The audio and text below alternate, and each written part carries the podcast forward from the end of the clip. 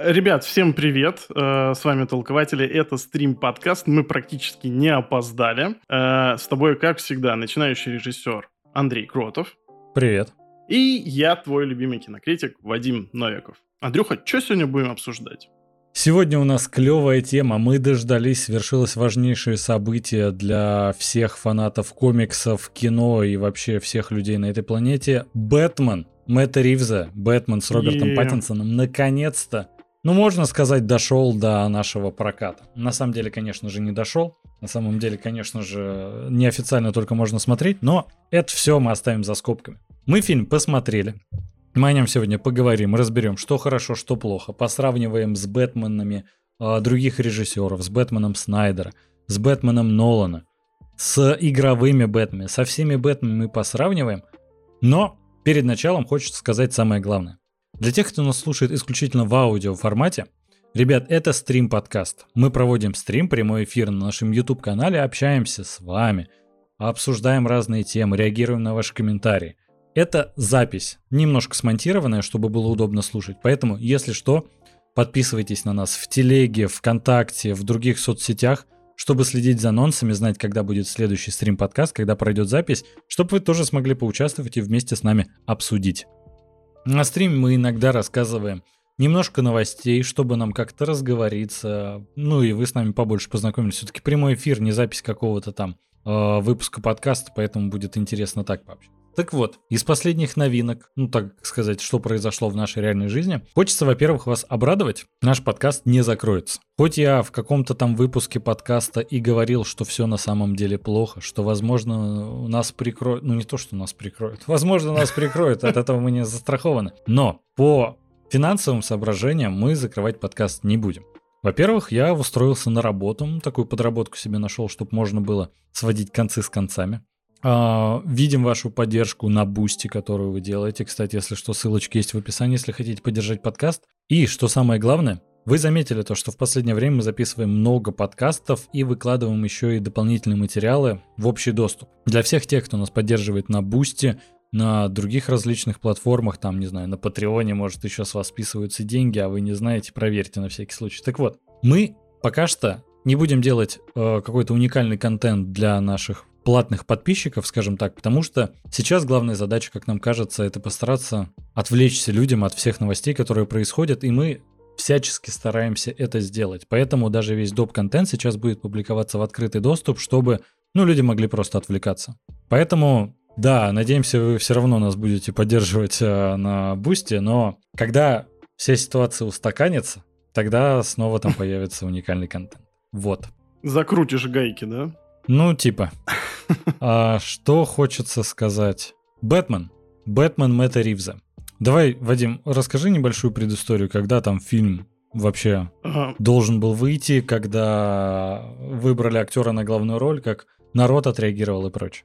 Ты знаешь, мне хочется немножко с другого начать. Э, с того, mm-hmm. что мы с тобой э, почувствовали боль от того, что его отменили в России чуточку раньше, чем остальные. Потому что мы наконец-то доросли до такого большого подкаста, то что нас э, прям э, зовут на все пресс-показы, включая Бэтмена, такой громкий, как бы, там должно было собраться полно народу. В общем, пресс-показ. И утром нам приходит страшное просто имейл письмецо такое, что, собственно, можете не приходить, потому что пресс-показа не будет. Поэтому мы эту боль э, ощутили чуть раньше, чем остальные. И это было очень печально. Мы поняли то, что действительно в прокате его уже не стоит ждать. Да, есть такое. Роберт Паттисон. Честно говоря, э, когда я услышал о том, то, что он будет играть за главную роль э, в фильме Мэтта Ривза, э, мне показалось, что это была такая боль сродни того, что когда вот многими любимый, хотя вот Эзра Миллер, когда его утвердили на роль Флэша, мне прям поплохело. И сперва у меня точно такое же было отношение и к такому выбору Бэтмена. Но потом я понял то, что с учетом всех тех объяснений, то, что это как бы Бэтмен, год первый, отсылочки к прям самому началу Темного рыцаря и все дела, что, наверное, это может быть и не такой уж и плохой э, вариант. И еще с учетом того, что пока фильм снимался, там он попал и э, в эпоху такой прям острой пандемии, сам Паттисон болел ковидом, там постоянно переносили съемки, они там Э, Что-то вначале они сняли всего лишь там 20-25% материала, им пришлось закончить из-за того, что э, свирепствовала эпидемия и все дела.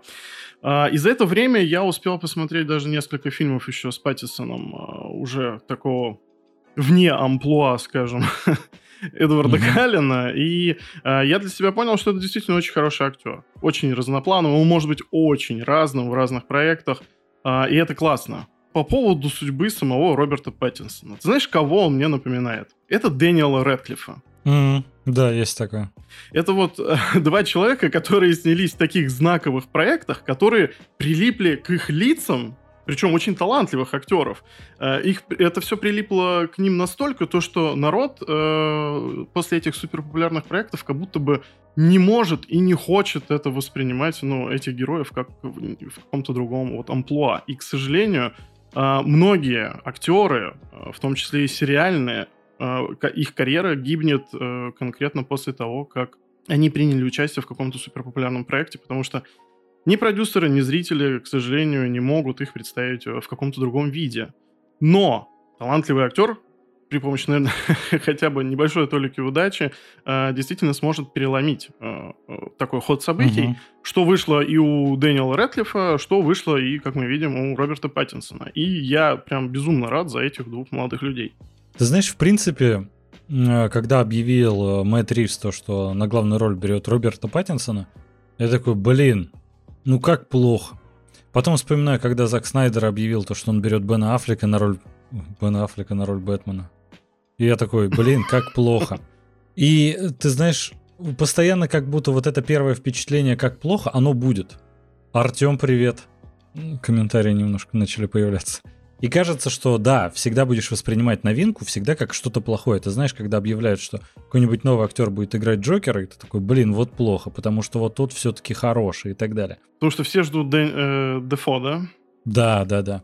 Ты знаешь, просто в итоге, когда я успокоился, когда понял, что на самом деле Мэтт Ривз это тот режиссер, который меня еще ни разу не разочаровывал. Я поклонник его фильмов еще начиная с э, «Монстра», одного из его первых фильмов. И поэтому я понял, что если он видит Бэтмена таким, то Бэтмен получится хорошим. Когда еще в 2000, по-моему, 2020 году показали вот первый тизер, где там вот э, всего каких-то несколько сцен на самом деле было показано, я подумал, это классный Бэтмен, он очень мрачный, мне как раз нравится мрачная супергероика, мне... Я не очень большой поклонник вот этого, знаешь, такого более детского отношения к супергероике, как, например, Шазам какой-нибудь, или как Аквамена uh-huh, uh-huh. делают, когда это в основном, ну, как будто не рассчитано на взрослых людей, оставят ограничения в 12+, и ты как бы сидишь с подростками в кинозале. Тем более, когда это Бэтмен. А Бэтмен все-таки это очень мрачная история, это очень мрачный герой. Хочется про него вот прям 18+. Тут, конечно, не 18+, но все равно история обещала быть мрачной, я прям зафанател и начал ждать. Когда начали появляться первые трейлеры, я все, я был влюблен в этого Бэтмена достаточно заранее, но из-за этого, знаешь, как всегда бывает, большие ожидания возникли. Угу. Я немножко боялся смотреть фильм, потому что когда такие большие ожидания, зачастую фильм-то выходит, ну, так себе. Лично для тебя, потому что ожидания слишком были большие. Угу. У меня такого не произошло, слава богу, но до этого мы дойдем чуть позже. Но в целом это всегда опасная история, и я до сих пор не знаю, как себя отучить вот так ждать фильмов. А, ты знаешь, я думаю, что на самом деле никак, потому что, ну, есть вот это вот э, действительно ощущение того, что грядет что-то очень крутое, ты прям в это веришь. Грядет да, буря, мистер вот, Уэйн. Э, да, вот как э, многострадальная армия мертвецов для меня это прям вообще нож в спину. Да. И, и в сердце, и, и в горло, и в глаза заодно, потому что там такие светофильтры. Потому что вот это все замылено. Ладно, боксим мы уже тысячу раз обсуждали. Да. Ты знаешь, у меня не было, кстати говоря, таких прям уж огромных ожиданий от того, что прям это будет самый лучший фильм про Бэтмена и все дела. Угу. А, я думал, что выйдет неплохой фильм. Э, для меня все равно как бы оставались сомнения насчет Паттинсона, но а, тут прослеживается интересная тенденция в том плане, что вот, допустим, когда взяли Паука Холланда, я так понимаю, что это было еще, э, знаешь, такой замах на то, что мы его можем снимать там лет до 40. Угу. Да, конечно. И с Паттинсоном то же самое. Это, ну, это блин, молодой актер, угу. который, собственно, ближайшие 20 лет, если, конечно, у них есть такие планы, а я надеюсь, то, что они есть, потому что было бы очень интересно проследить именно э, пусть становление вот этого темного рыцаря, э, с актером, который вот э, такой стареет прямо у, у тебя на глазах, и, и ты заодно вместе с ним. Но не будем о грустном. Что я ждал, Слушай, что я получил? Подожди на секунду. Ты знаешь, это в принципе интересная тема. А, это практически как история с Гарри Поттером. Ты вот просто говорил про Дэниела Рэдклиффа ранее. И да, да, то есть, знаешь, если, грубо слушай, говоря, угу. с Рэдклиффом мы как бы взрослели и наш подростковый возраст проходил, то как будто с Паттинсоном мы можем пройти вот такой зрелый наш возраст и подойти к старости прям основательной. И это было бы на самом деле классно. Слушай, круто. Короче, сейчас весь кинематограф нацелен на миллениалов, да? Ну, собственно, ну, самая платежеспособная группа, я так понимаю. вот, да, э, да. да, действительно. Они, они нас вырастили, да, прям э, сначала кто? Макдональдс, наверное, да, такой in real life, потом Гарри Поттер. А вот сейчас... А, история игрушек еще. Ну, не у всех, но, допустим, вот у меня, да. А, а вот, э, да, наконец-то подарок взрослому Вадиму и Андрею, да, супергерой, который примерно твоего возраста. Ой, вообще, слушай, замечательно, я буду ждать. Паттисон, давай. Блин, супергерой, с которым мы можем вместе стареть, это знаешь, с одной стороны, как будто как мечта звучит, с другой стороны, ну, немножко холодок такой пробирает, потому что не то, что не хочется, чтобы герои старели, самому тоже как-то не очень хочется стареть. Андрей, холодок, потому что уже кровообращение не то, да? Нужен блед. Да, согласен. Так вот, смотри, давай уже, собственно, не перейдем непосредственно к обсуждению самого фильма. А, он идет три часа. Это не маленький хронометраж, с учетом того, что на самом деле фильмы Нолана, они тоже никогда короткими и не были. Ну да, где-то там по два с половиной. Ну тоже под трешник. А, я угу. хотел э, сейчас вот обозначить сразу. Мы обсуждаем, я думаю, со спойлерами. Мы будем обсуждать э, со спойлерами вот совсем скоро. Краткое ревью для тех, кто не смотрел. Посмотреть стоит. Если вы поклонник Бэтмена, обязательно посмотрите. Если не поклонник, но хотели бы понять, из-за чего, собственно, весь ажиотаж, это как раз тот фильм, который идеально вас познакомит с миром героя. Потому что, на удивление, Мэтт Ривз, он гораздо больше заинтересован в том, чтобы рассказать историю самого Бэтмена, нежели как-то запихнуть его уже во франшизу, противостояние с другими героями, придумать какую-то такую многолетнюю историю, многоходовочку сыграть, как в Марвел. Он больше хочет вас познакомить и раскрыть мир Бэтмена. Поэтому это идеальный фильм – для того, чтобы познакомиться с внутренним миром, если, например, вы не читали комиксы. Потому что год первый это, соответственно, как логично из названия, первые годы только Бэтмена в качестве такого виджеланти. Mm-hmm. Да, я забыл, как это слово по-русски, какой кошмар. Линчевателя, вот, господи, да. А, это первые его годы в образе линчевателя. И он допускает много ошибок. Он еще не такой зрелый, он не такой проворный, у него нет еще такого количества гаджетов, он еще сам не понимает, вот какое место в Готэме он занимает. И это как раз классно. Поэтому рекомендую. Ну, это лично короткое ревью от меня. Вадим, есть тебе что сказать на отчет? Я думаю, дальше уже сможем со спойлерами обсуждать. Честно говоря, вот по первым впечатлениям, что я ощутил? Ну, во-первых, то, что я очень редко, так сказать, замечаю обращаю внимание на саундтрек. Я, в принципе, понимаю, как он должен работать и все дела. Но вот у Андрея а, есть вот, например, такая привычка, он, он всегда обращает внимание на а, аудиоряд, он там да. переслушивает осты и все дела, то есть он вот прям на это заточен. А я очень редко, на самом деле, на это обращаю внимание, потому что, ну, ну я не знаю, это как... Возможно, есть вот это деление на людей, которые больше воспринимают информацию глазами, или, или те, кто ушами, или, или э, те, кто... Я не помню, как это конкретно называется. Визуал, или, э, аудиал. Ну да, э, и вот, допустим, у меня бабушка всегда говорит, э, пойду послушаю телевизор. Я всегда mm. такой, чё? вот. А, а я телевизор смотрю, и, собственно, кино я смотрю, и поэтому для меня визуал, вот э, он как-то всегда главенствует. Чем удивляет Мэтт Ривз? Я не знаю, сколько времени на это вообще ушло, и какое количество денег, но там какой-то просто безумный саундтрек. Там саундтрек, mm-hmm. действительно, если вы смотрите дома, хотя где вам еще его смотреть, а, надо прям да. прибавлять громкость, потому что эта музыка, она настолько всеобъем, всеобъемлющая, и настолько она в тебя проникает, настолько она сотрясает все, что у тебя есть внутри, то, что это дает, ну, чуть ли не 50% вообще от того, что происходит на, на экране. Там настолько крутой э, монтаж звука, то, как вообще, вообще все эти удары, выстрелы, то, как э, смещаются акценты, просто безумный ауди а, аудиоряд. Я действительно уже даже как бы начал слушать это э, вне контекста фильма. Это прям такая супер эпичная музыка, которая тебя настраивает на прям такую, не знаю, какую-то мрачную, на мрачную победу, как будто ты вот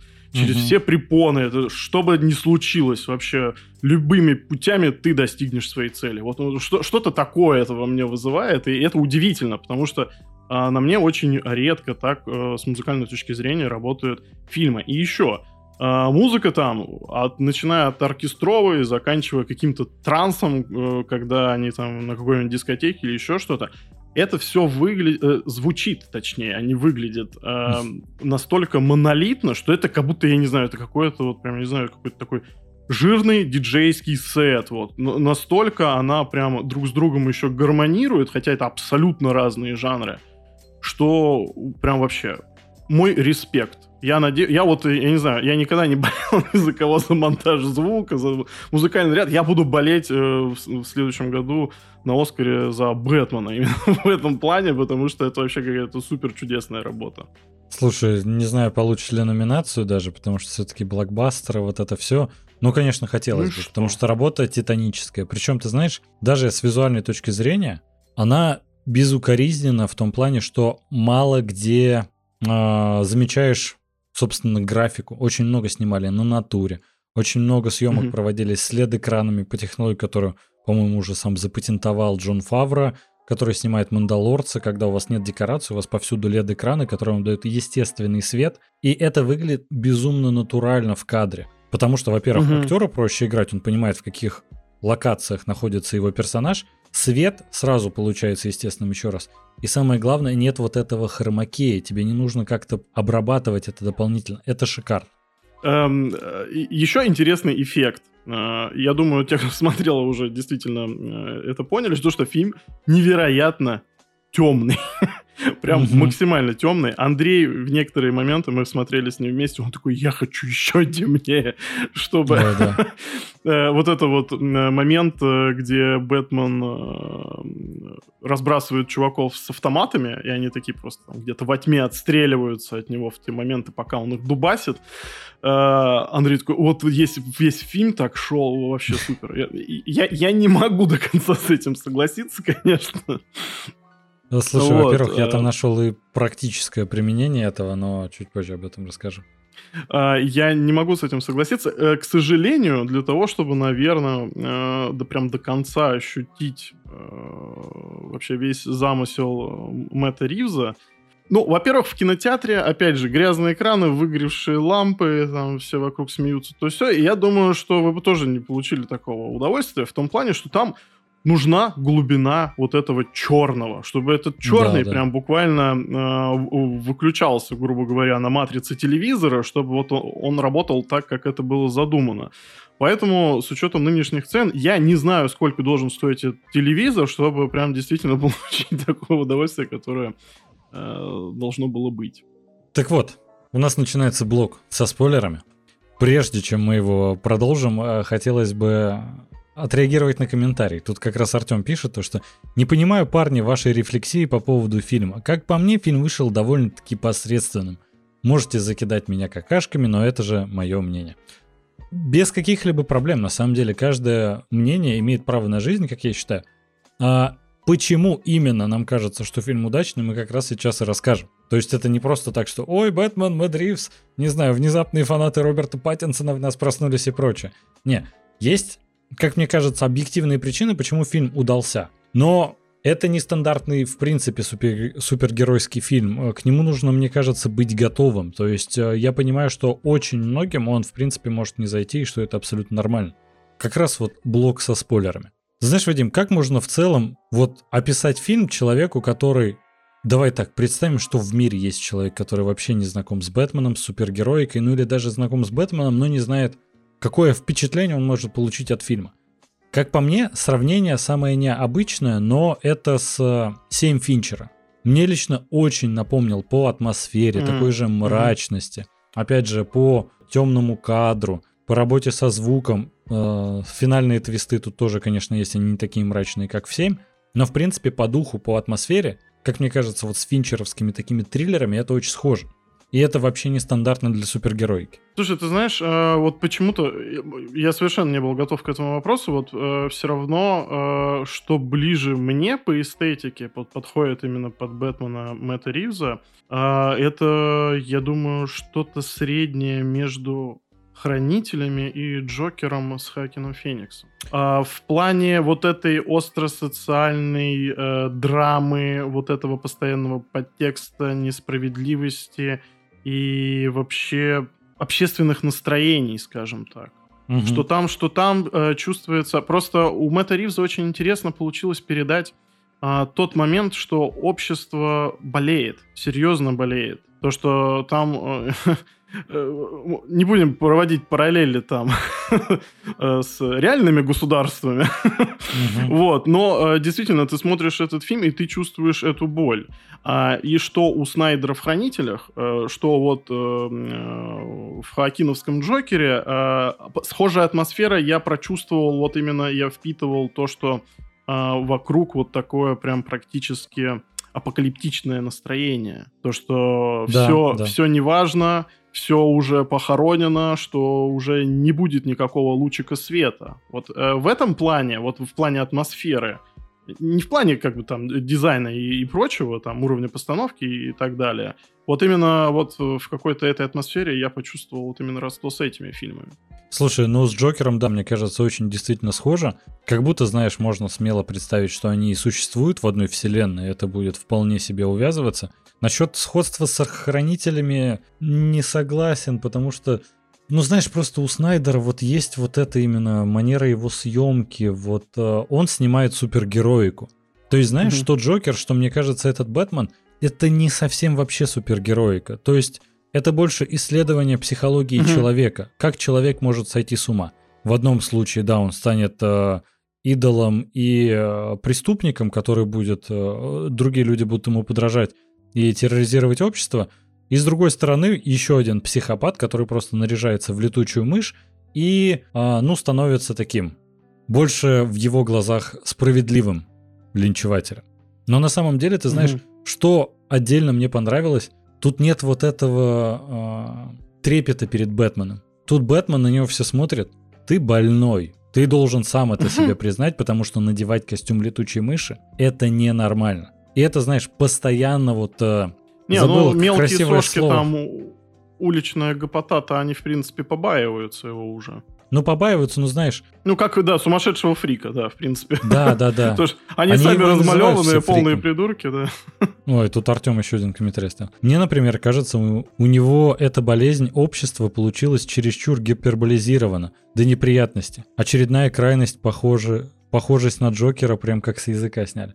Вот, кстати, ты знаешь, Артем, мне не кажется, что тут эта болезнь общества гиперболизирована. Я как раз смотрел, что это настолько жизненно, настолько реалистично, потому что в последнее время мы живем, ну, в странном мире, скажем так, и многие а вещи... Не конкретно, кстати, мы даже, а вообще, в принципе, весь мир. Да, и поэтому, когда знаешь э, герой или злодей, а между ними тут особой грани на самом деле нет, и это очень много раз подчеркивается. А они против всего этого и не знают, что с этим делать, и находят вот такое решение. То есть, откровенно говоря, свести себя с ума и как можно больше остальных людей за собой увязать. Что загадочник этим же страдает, что на самом деле и Бэтмен. И как мне кажется, это, к сожалению, сейчас очень актуально. Мне не хотелось говорить просто весь подкаст эту фразу, потому что я вот все смотрю, а что-то мы во всех фильмах в последнее время видим актуалочку. Вот везде, где только можно, потому что, ну, мы это в выпуске еще раз. Э, нет, э, просто психика человека, ну, есть такое свойство, да, действительно, когда ты там смотришь. Ты можешь посмотреть фильм какой-нибудь, я не знаю, там, начало 80-х годов, и у тебя просто э, твой мозг начнет просто вот эти тянуть параллели, нити, да, подтягивать да, да, да, то, что, ага,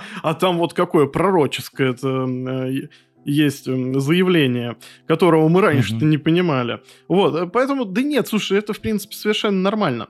А, но прикольно, что Допустим, тот же загадочник, э, это в поддержку того, что ты сказал, Андрей, то, что как раз-таки там вот это не на каких-то полунамеках, А, это загадочник говорит э, Бэтмену напрямую то, что наконец-то, типа, вот, человек в маске, точно такой же, как я. Никто не понимает mm-hmm. то, что мы, собственно, и есть такие. То, что это вот, как, знаете, опять же, альтер-эго у Супермена такое. То, что он настоящий, когда он не Кларк Кент, а когда он вот летает, когда он э, творит добро. И то mm-hmm. же самое здесь происходит и с этими злодеями и героями. Мэтт Ривз, вот честно, а отдельный респект просто за эту сцену, потому что а, она как будто бы, я не знаю, раскрывает, возможно, не, не впервые, естественно, mm-hmm. в который раз а, доказывает то, что а, это как бы вот а, разные, разные стороны одной монеты. Как он это делает, это, ну, это великолепно. А, возвращаясь к твоему вопросу по поводу того, что... Ну, подожди, подожди, тут как раз вот в тему к этому ты знаешь, там даже э, классный есть момент, когда как раз, опять же, обсуждаем со спойлерами, ребят, если что, предупредили. Момент, когда загадочника задержали уже и поместили в Аркхам, и он говорит то, что, слушай, как мы классно всех вот провели Бэтмен. Он такой, в смысле мы? Нет никаких мы, я пытался тебе помешать. Он такой, нет, ты же специально делал. И он прям в шоке. Он думал, что они с Бэтменом заодно. И ты знаешь, даже для э, других людей. Бэтмен-то в своем понимании, он герой, он темный рыцарь, он спасает вот Готэм от гнили и прочее, от коррумпированных чиновников и так далее. А тут, когда э, даже уже Бэтмен пытается остановить финальный теракт и э, стягивает маску с одного из э, подручных, ну не то что подручных, они тут не подручны, одного из фанатиков э, загадочника, тот говорит, я возмездие. Потому что для них угу. Бэтмен был таким же символом борьбы против расслоения общества, зажравшихся олигархов и чиновников, которые только паразитируют на обществе. И ты знаешь, этот момент, во-первых, классно Мэтт Ривз смог подчеркнуть, то, что Бэтмен в этот момент сам понимает то, что другие не видят в нем героя. А может он и самый не герой, но герой должен делать какие-то геройские поступки. Потому что сейчас между ним и загадочником разницы никакой нет. Единственное, ну, он никого не убивал, но пока что, знаешь, дальше, если он будет следовать по этому же пути, непонятно, будет ли разница между ним и Джокером, например. И тут, конечно, да, он сразу начинает э, принимать решение, что он должен быть светом для общества, для других людей, должен их спасать, чтобы они видели в нем в первую очередь спасителя, чтобы не было вот этого страха, который вот ты сказал, сцена в начале фильма была, когда он э, гопоту там шпыняет, которые хотели э, честного человека просто избить в метро. И даже этот честный человек смотрит на Бэтмена и говорит, пожалуйста, не бей меня. И он даже не понимает, что это герой. Mm-hmm.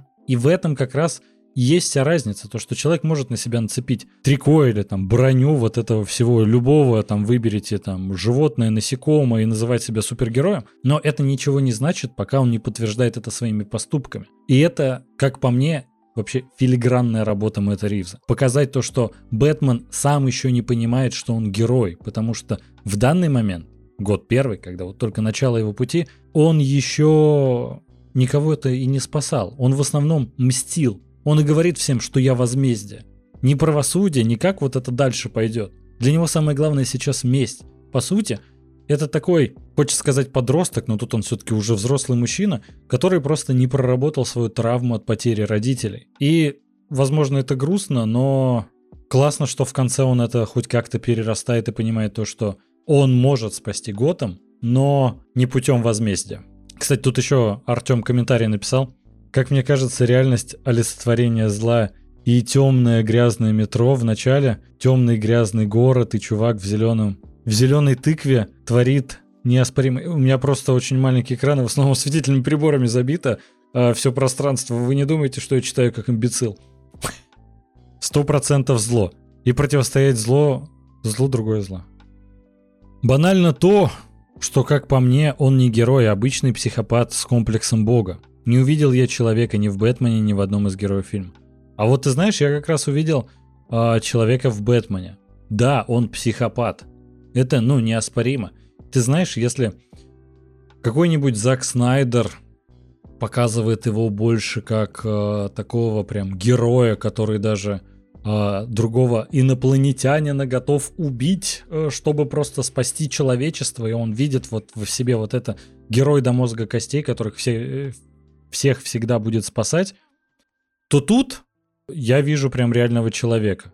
Я вижу, как э, психологическая травма может изменить кого-то, что в какой-то момент он может, ну знаешь, как вот, к сожалению, э, набирает все популярность, не то чтобы это движение, но шутинги, шутинги в торговых центрах, на улицах, в школах, во всех общественных местах, э, люди, когда они настолько не могут пережить какую-то болезненную травму, которая у них есть. И из-за этого выход единственный, который они видят, это сообщить обществу, что с ним что-то не так, вот такими радикальными способами. Это, по сути, точно такой же человек, только с большим количеством денег который решил, что он не будет выходить на улицу и стрелять всех негодяев, а купит броню, его научат драться, и он будет защищать невиновных, чтобы не повторилась история с его отцом и матерью, которых просто какой-то бедолага застрелил а, у кинотеатра. Или у театра, я уже не помню, как там конкретно. И в этом как раз, как мне кажется, есть актуальность, что человек может сойти с ума от травмы. Да,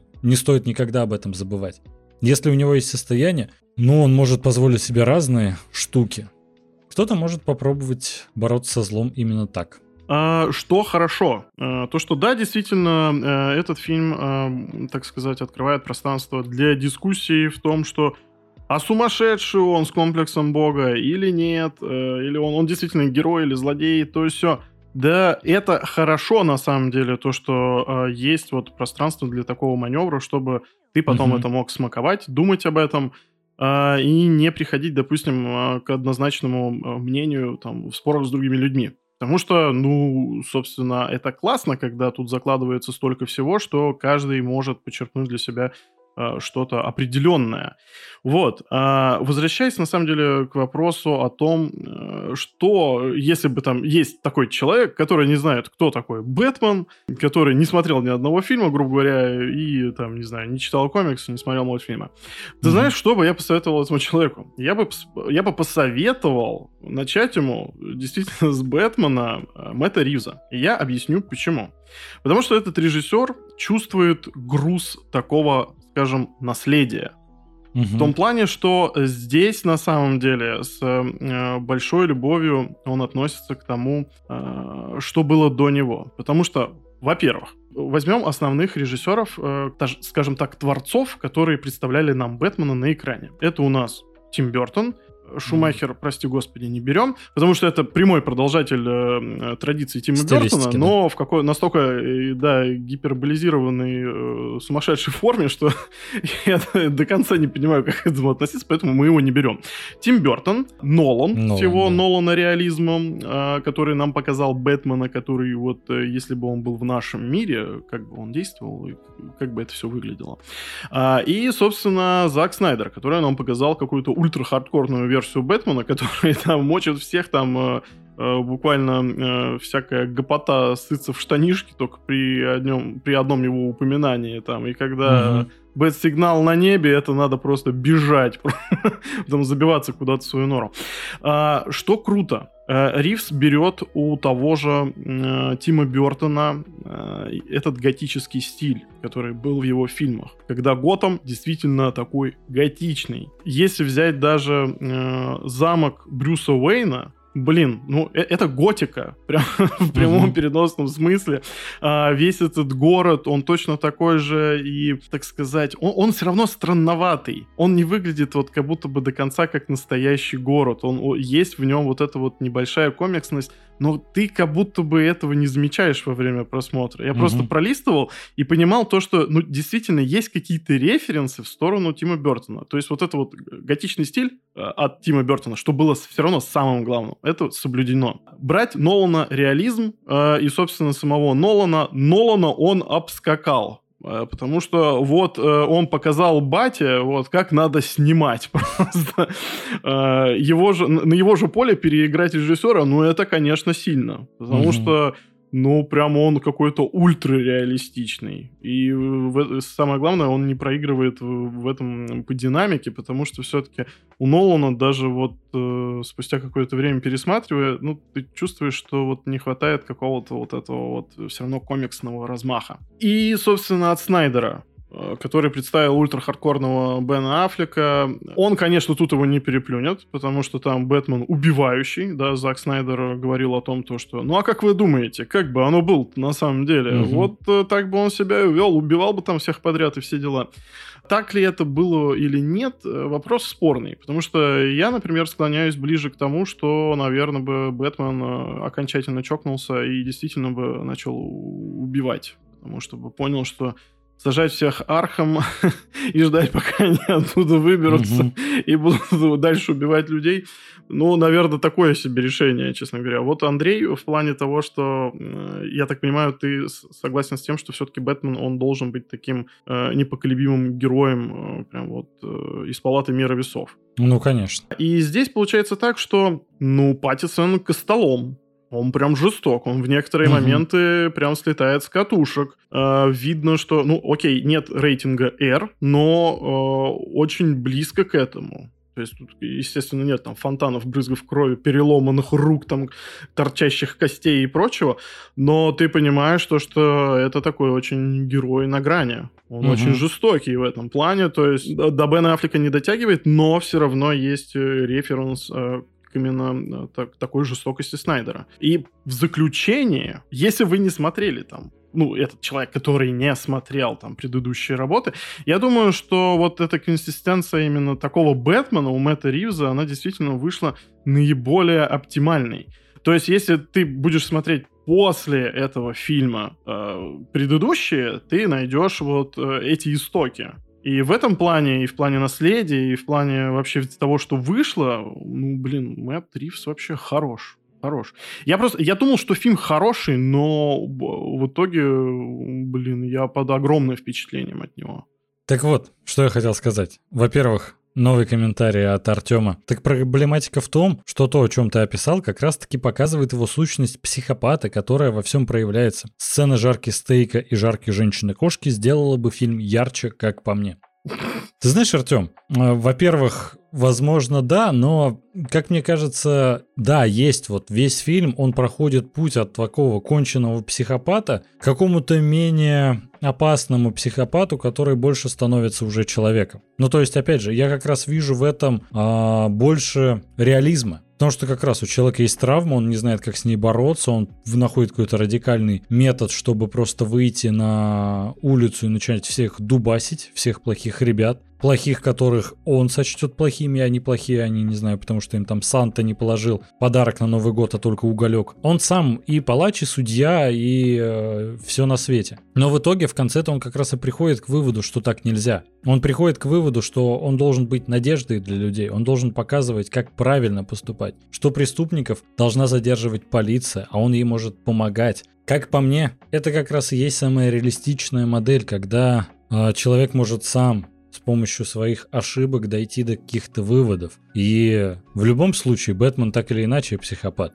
Я тебе больше скажу, большинство супергероев такие, потому что, ну, там синдром бога у каждого. Многие говорят про врачей, что у хирургов есть синдром бога. А теперь представь, что ты чувак из космоса, который стреляет лазерами из глаз и может натурально убить всех на планете. Конечно, у тебя будет синдром Господа Бога. Но чем фильм как раз хорош, тем, что и раз, рождается вот это обсуждение, то как раз о чем Вадим говорил. Вот представим фильм, не знаю, какой-нибудь «Железный человек первый». Вот мы даже не задумываемся над реализмом, над его мотивацией, насколько он поступает правильно, неправильно, насколько у него там есть отклонения психологические, нет. Просто типа хорошее развлекательное кино. Это фильм Бэтмен не из того разряда. Понятное дело, то, что тут как раз большому анализу подвергается и общество, и психологические травмы, и что делать, если ты на них забиваешь, и в каком вообще ужасном мире мы живем, и как это может из нас выплескиваться. То есть я, к своему удивлению, как раз даже немножко не так скажу, Джим Керри, который играл роль загадочника в старом Бэтмене,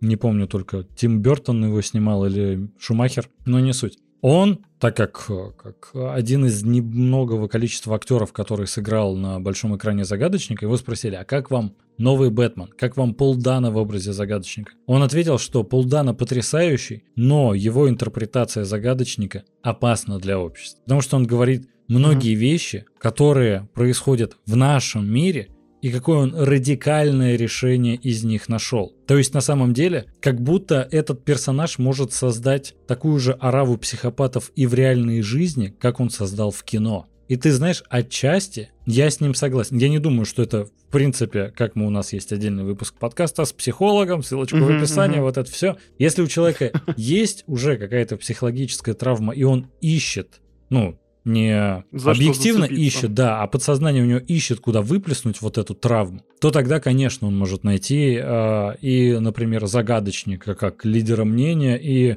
э, взять его модель поведения за пример. Но в целом, я не думаю, что возможно, что здравомыслящие, психологически, психологически здоровые люди а, смогут из-за этого выйти на улицу и начать убивать там людей, которых они сочтут нужными. Но, опять же, насколько интересно фильм снят, что такая полемика рождается. Потому что на самом деле далеко не каждый супергеройский фильм а, создает вот это ощущение, что можно что-то обсудить и с чем-то можно быть не согласным. Потому что в основном, ну вот у нас есть что там.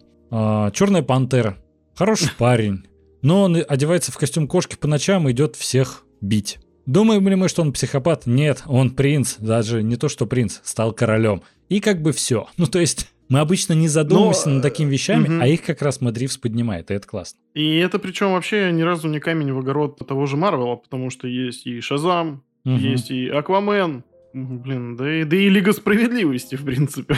Я просто хочу сказать, что как раз классно, что Мэтт Ривз смог показать то, что вы вообще смотрели на этих героев, они же все ненормальные. Вы присмотритесь, они все такие же психопаты, как злодеи, против которых они сражаются. Это то, о чем обычно не задумываешься. То есть я люблю фильмы Марвел и ничего против них вообще не имею. Жду четвертого Тора, трейлер просто топ. Поэтому как раз интересно, как Мэтт Рив смог вывернуть это наизнанку.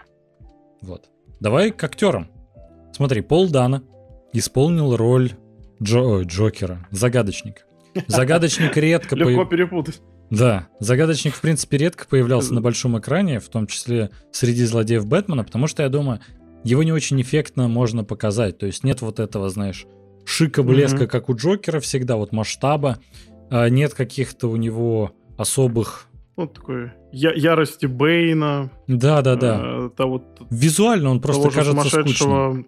Двуликого, да. Угу. Вот на самом деле вот этот Batverse это прям это кладезь героев. Вот только два супергероя могут похвастаться э, прям целым э, арсеналом суперзлодеев. Это это Человек-паук, у которого прям свой Spider-Verse, там угу. действительно там там, в принципе, ему и не нужны никакие э, командные фильмы э, ради того, чтобы развлекать народ, потому что там вагон просто этих злодеев. И то же самое у Бэтмена, потому что да. они тоже там, у этих психопатов у него там целый город, целая лечебница Архама ими забита. А, да, Загадочника редко показывали. Подожди, про актеров. Ну, надо с Паттисона начать. До Паттинсона дойдем. Мы немножко вначале обсудили. Просто смотри, хочется да, хочется дополнить то, что да, у Бэтмена и у Человека-паука просто они настолько еще яркие, эти злодеи. То есть, конечно, и у Бэтмена там есть всякие Брейники, Думсдей и прочее, но все это как-то вообще не впечатляет. Как будто, ну, одна груда мышц, другая груда мышц, как бы все соревнуется с грудой мышц Супермена, и как-то, ну, такое. Не знаю, что у Тора, что у Железного Человека, зачастую у них же еще э, злодей — это зеркало кривое главного героя. Что вообще, э, по-моему, даже Стивен Кинг критиковал фильмы Марвел за это, то, что у них всегда вот это у Железного Человека Железный Человек побольше, у Человека-муравья Человек-стрекоза, вот это, ну, такое. У Халка все на этом тоже построено. Да, да, да. Либо да, это какая-нибудь мерзость, либо скрулы какие-нибудь, которые точно такие же чудища. У Бэтмена и у Человека-паука они прям яркие, очень яркие. Ты, тебе больше даже интересно, наверное, обсуждать злодеев, нежели самого героя. И это как раз классно. Это показатель того, насколько хороших они делают злодеев. Вообще, я сейчас только что понял, что э, довольно-таки обидно, что когда появляются какие-то такие яркие суперзлодеи, их, э, ну, у Бэтмена, их начинают сразу сравнивать с Джокером. Э, допустим, да. так было у Снайдера э, и Лекса Лютера, типа, да это не Лекс Лютер, это какой-то Джокер просто. Ну, с одной стороны, наверное, да. С другой стороны, нет, это очень интересный персонаж, э, стратег, сумасшедший, ученый. Блин, по мне так э, классная версия, отличная uh-huh. интерпретация. Э, на Лысого бы его еще как бы подольше бы посмотреть, только не в одной камере, где он сидит. Но, к сожалению, как уж там получится, никто не знает. Вряд ли. А, и Пол Дана тоже я уже успел услышать несколько таких отзывов, что, ну, это вот из загадочника сделали Джокера. И как будто бы все суперзлодеи в сольных фильмах, где нет самого Джокера, обречены на то, чтобы э, их сравнивали с Джокером. Блин, у Пола Дано это вообще несправедливо. Вообще ни разу. Психопат он, да, действительно, да, они все психопаты, что вы от них, в принципе, хотите. Но, mm-hmm. во-первых, уровень актерской игры. Это не просто какой-то сумасшедший, кричащий там тип. Э, это, это такой мальчик с baby-face ом, очень кропотливым в, в отношении всего того, что он вообще в принципе творит. Э, когда его арестовывают там в кафе, когда он лежит вот угу. головой на стойке, его арестовывают, и как у него просто двигаются глаза, как вот он ищет Бэтмена. Круто, что ты чувствуешь от Пола Дана вот этот холодок нездоровости то, угу. как он отыгрывает эту сцену, э, не знаю, что это, дознавательное, ну, в, через стекло, короче, комната посещения. Комната посещения душевно больных в Архаме. Да, э, просто какой-то безумный отыгрыш. Э, он прям действительно в него как будто этот загадочник вселяется. Угу. А, вообще круто то, что э, наконец-то, наконец-то в кои-то веке величайший детектив в мире коим является Бэтмен, не орет, где детонатор. Есть действительно интересное расследование, детективное, где он пытается Под... докопаться до сути. Подожди, а, до расследования... Ну, это, это я чуть-чуть, я вскользь, угу. я вскользь, потому что а, здесь загадочник это не какой-то картонный номинальный, э, а, э, господи, злодей которые mm-hmm. вот его должны в конце победить, и все. Нет, это прям целый клубок, который раску- э, раскручивается для того, чтобы действительно в конце было объяснение от него. Опять же, есть и противопоставление с Бэтменом. Mm-hmm. Их э, взаимодействие, ну, не чита тому же э, схожему моменту с э, Бейлом и Джокером э, Хита Леджера. Потому что там, ну, Бэтмен...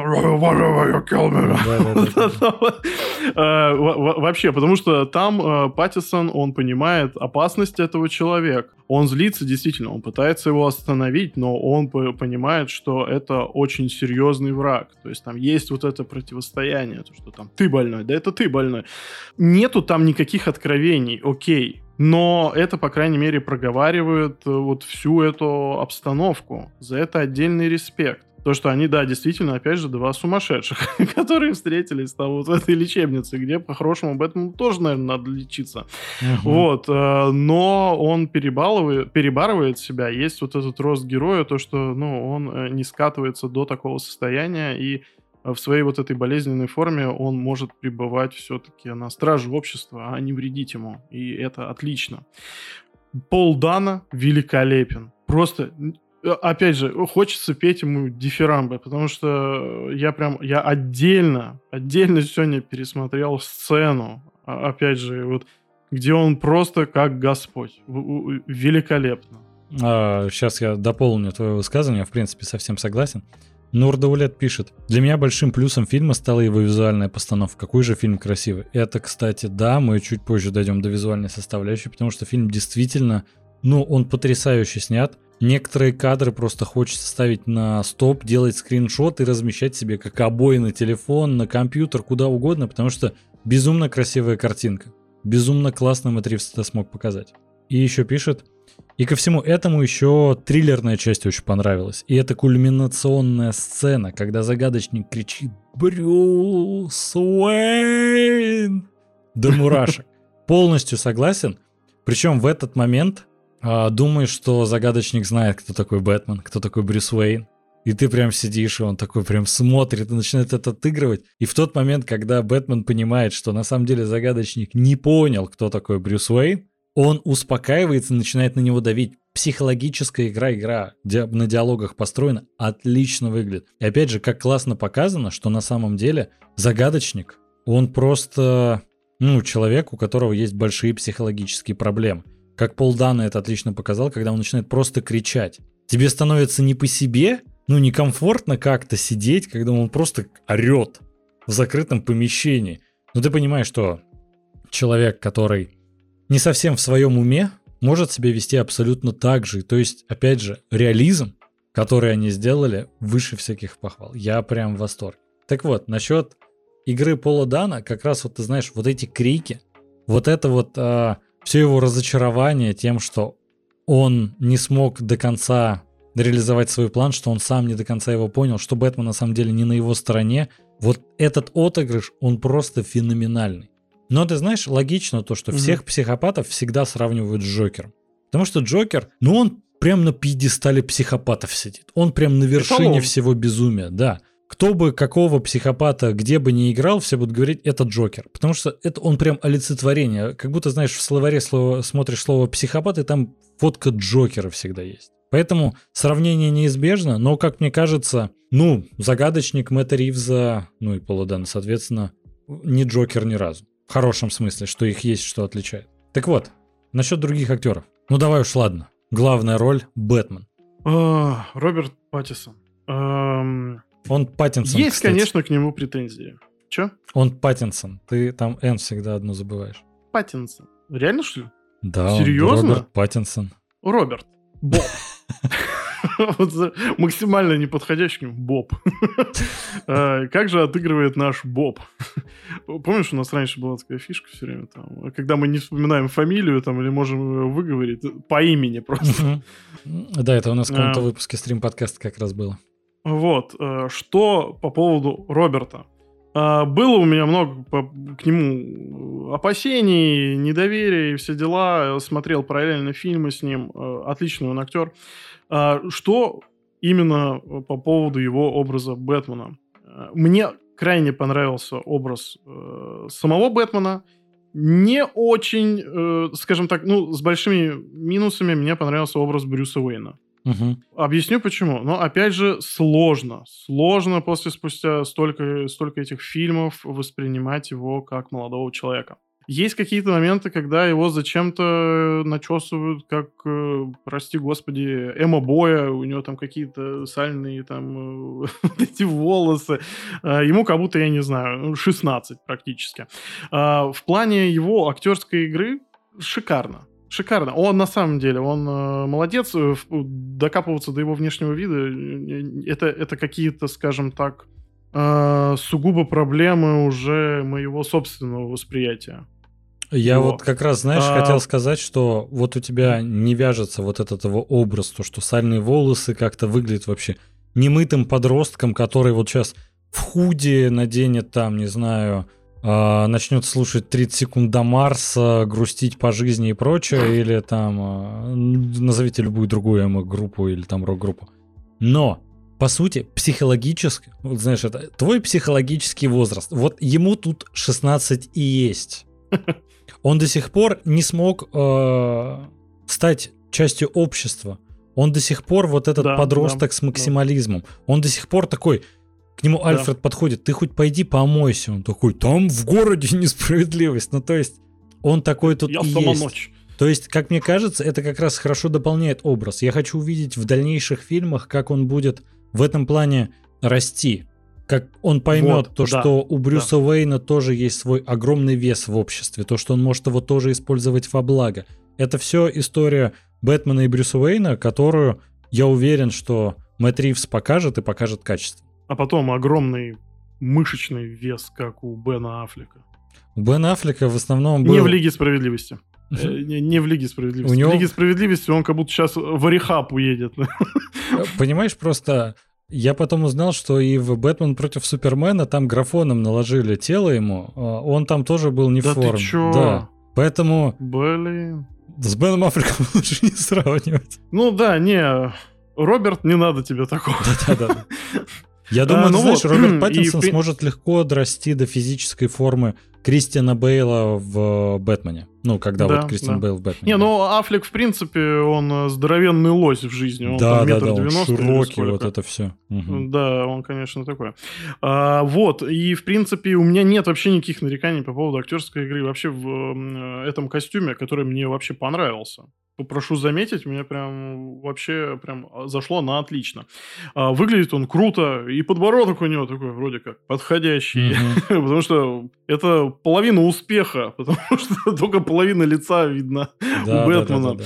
Единственный минус, который я заметил, мне почему-то абсолютно не понравилась сцена, которая была около больного Альфреда, угу. раненого, в больнице, потому что мне показалось, ну, какой-то там Паттисон совсем неубедительный. Но в этот же момент можно сказать, потому что я опять пересмотрел, и я опять не понял. Ну, такое ощущение, что я вообще весь фильм пересмотрел, но нет. Я мотал.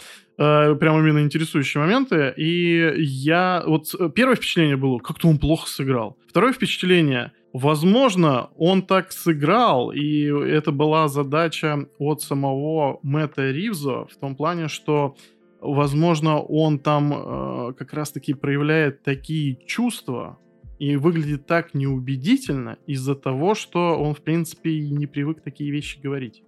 Да. Э, и испытывать такое. И тем более это кому-то, ну, проявлять вот такую нежность, которую он проявляет к Альфреду. Поэтому спорный момент. Ты знаешь, я тоже, мы с тобой, когда посмотрели, обсуждали эту сцену, то, что не совсем понятно, то ли Паттинсон как-то плохо сыграл, то ли как-то не доиграл, то ли просто сцена странная. А, я пересмотрел ее тоже, и ты знаешь, на самом деле и Роберт в этой сцене молодец, и сама сцена безумно сильная. Потому что, ты знаешь, а, мы уже говорили это, то, что весь фильм посвящен а, психотравме человека и как он с ней борется. Немного личной истории, а, ты знаешь, ну, ты-то знаешь, э, для наших слушателей и зрителей, которые не в курсе, э, у меня давным-давно умер отец. И, ну, собственно, к чему я это говорю, то, что у Брюса Уэйна такая же история. У него родители погибли в достаточно юном возрасте. У меня, конечно, не в таком, но не суть. Тот момент, когда он говорит то, что э, он пытался всю свою жизнь избавиться от страха, и он понял то, что единственный страх, который у него остался, что все это вновь повторится. Ты знаешь, это безумно сильно в меня ударило, потому что угу. по странному стечению обстоятельств за ночь до нашего просмотра э, мне приснилось то, что отец умирает у меня на руках. В принципе, ну, периодически такая фигня снится, ты в основном просто просыпаешься такой, ну, я хреново угу. поспал и идешь дальше. То есть нет такого, что ты такой, ну, все, теперь мне надо выходить на улицу и э, бить всех преступников. Но э, в этот момент очень классно как раз в меня попало, что очень жизненный, опять же, вариант очень жизненно сама эта мысль. Как будто Мэд Ривз заглянул немножко дальше, чем даже это прописывали в комиксах, чем это закладывал автор, что Брюс Уэйн испытывает в этот момент. И то, что если Альфред угу. попадает в больницу, и он думает, что он может его потерять, что в нем должно щелкнуть. И это как раз безумно классно. Мне очень, в принципе, нравится, что Мэтту Ривзу не особо интересно вот все вот эти масштабы Бэтмена. Ему не интересно делать ему миллиард гаджетов, ему не интересно показывать, как там выглядит вот эта бэт-пещера и прочее. Он не хочет цепляться за этот пафос, он больше хочет показывать именно его как душу, скажем так. То, о чем он думает. Угу. И это классно. Женщина-кошка. Вот да. Следующее по списку. Что думаешь? Хороша чертовка. Нет, ну... У нас прям было даже такие э, пару очень веселых шуток э, по поводу того, как он следил за ней в окошко. Ой, да. Вот, но как, как, как-нибудь потом. Э, в общем, блин, ну какая она? Опасная, загадочная, красивая. Ну, короче, все при ней ну, прекрасная. И взаимодействие, и вот эта вот химия между ними, там вот... А, действительно, все работает очень неплохо. А, возможно, ну, кому-то, да, наверное, не хватило какой-то еще более любовной, любовной линии. Угу. Но это, блин, вообще фильм не про это. Это вообще здесь не нужно просто. И то, что нам показали там, вот этот такой кроткий э, поцелуй там и все дела, и один там намек э, до этого. Угу. Вот, э, по-моему, блин, все отлично. И разъезжаются они там как в море корабли.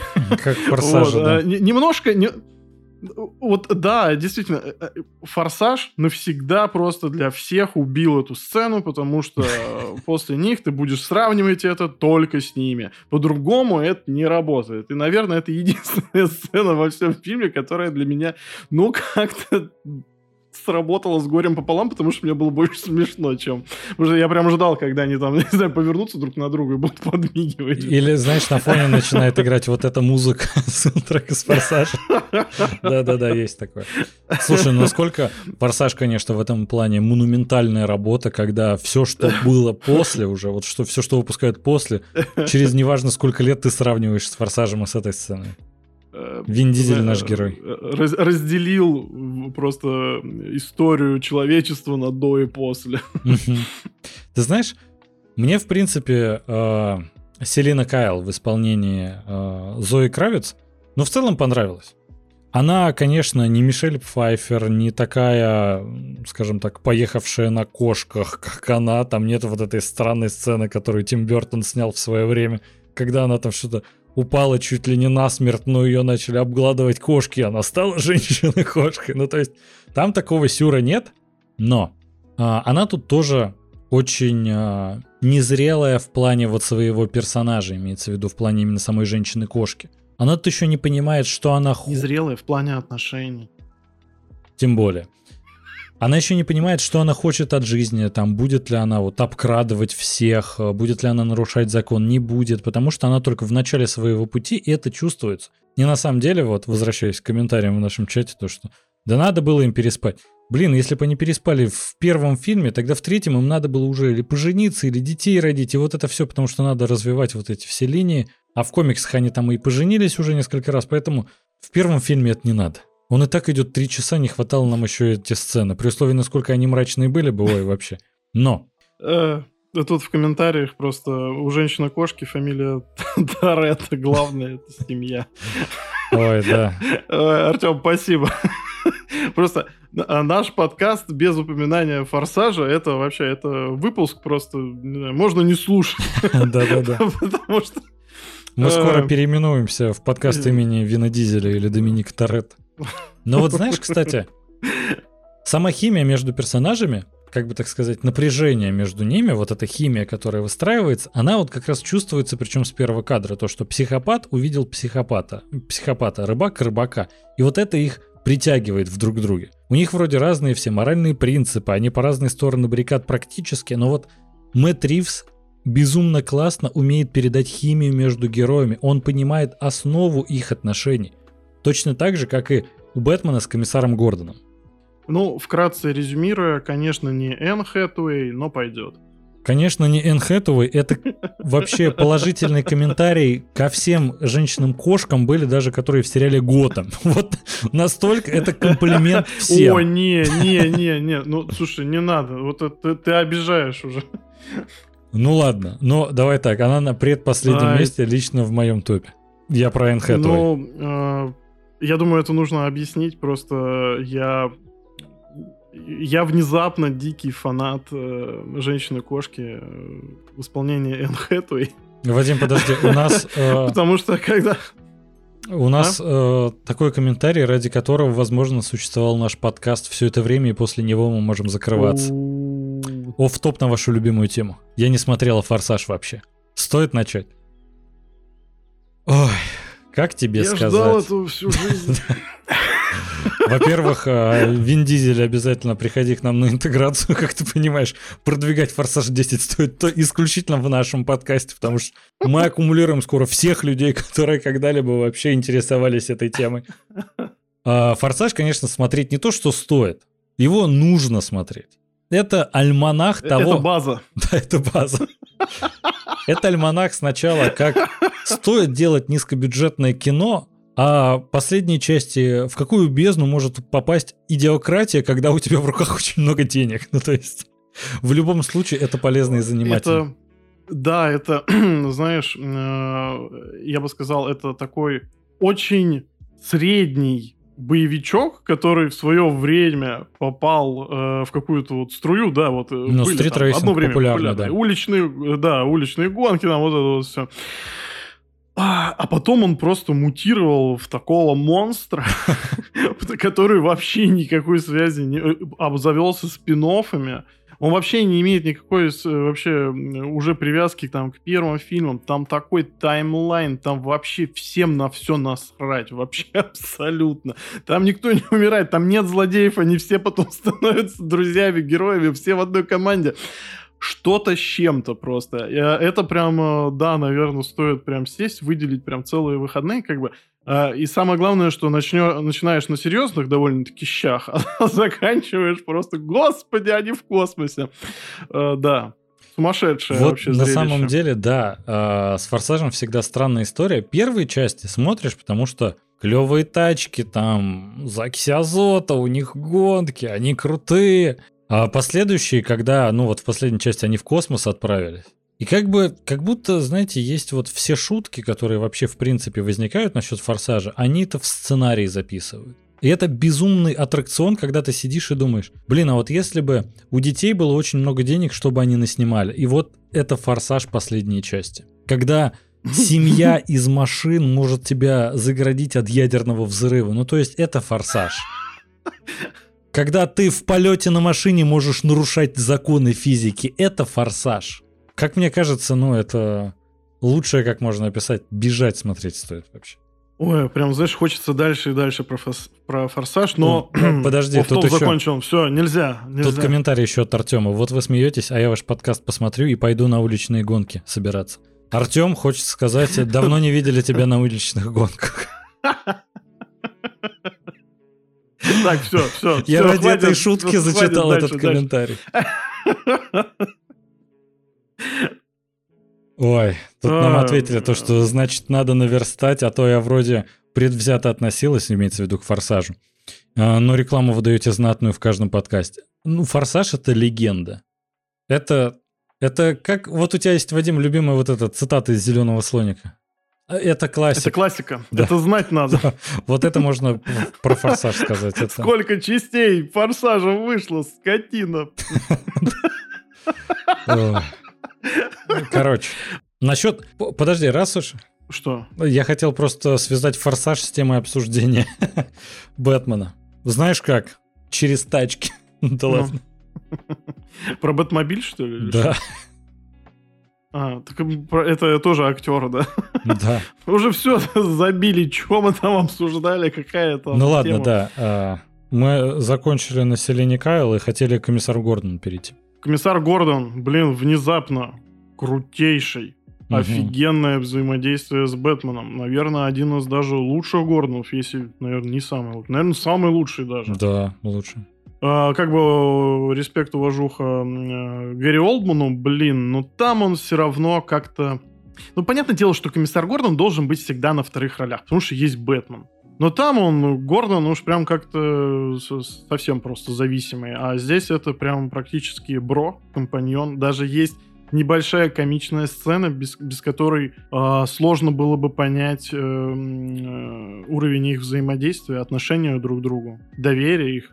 Э, ну, помнишь, когда э, они стоят э, прямо рядом с толпой полицейских, он такой, типа, пойдем, отойдем, поговорим. И он ему, типа, бьет в морду Гордону, чтобы угу. сбежать.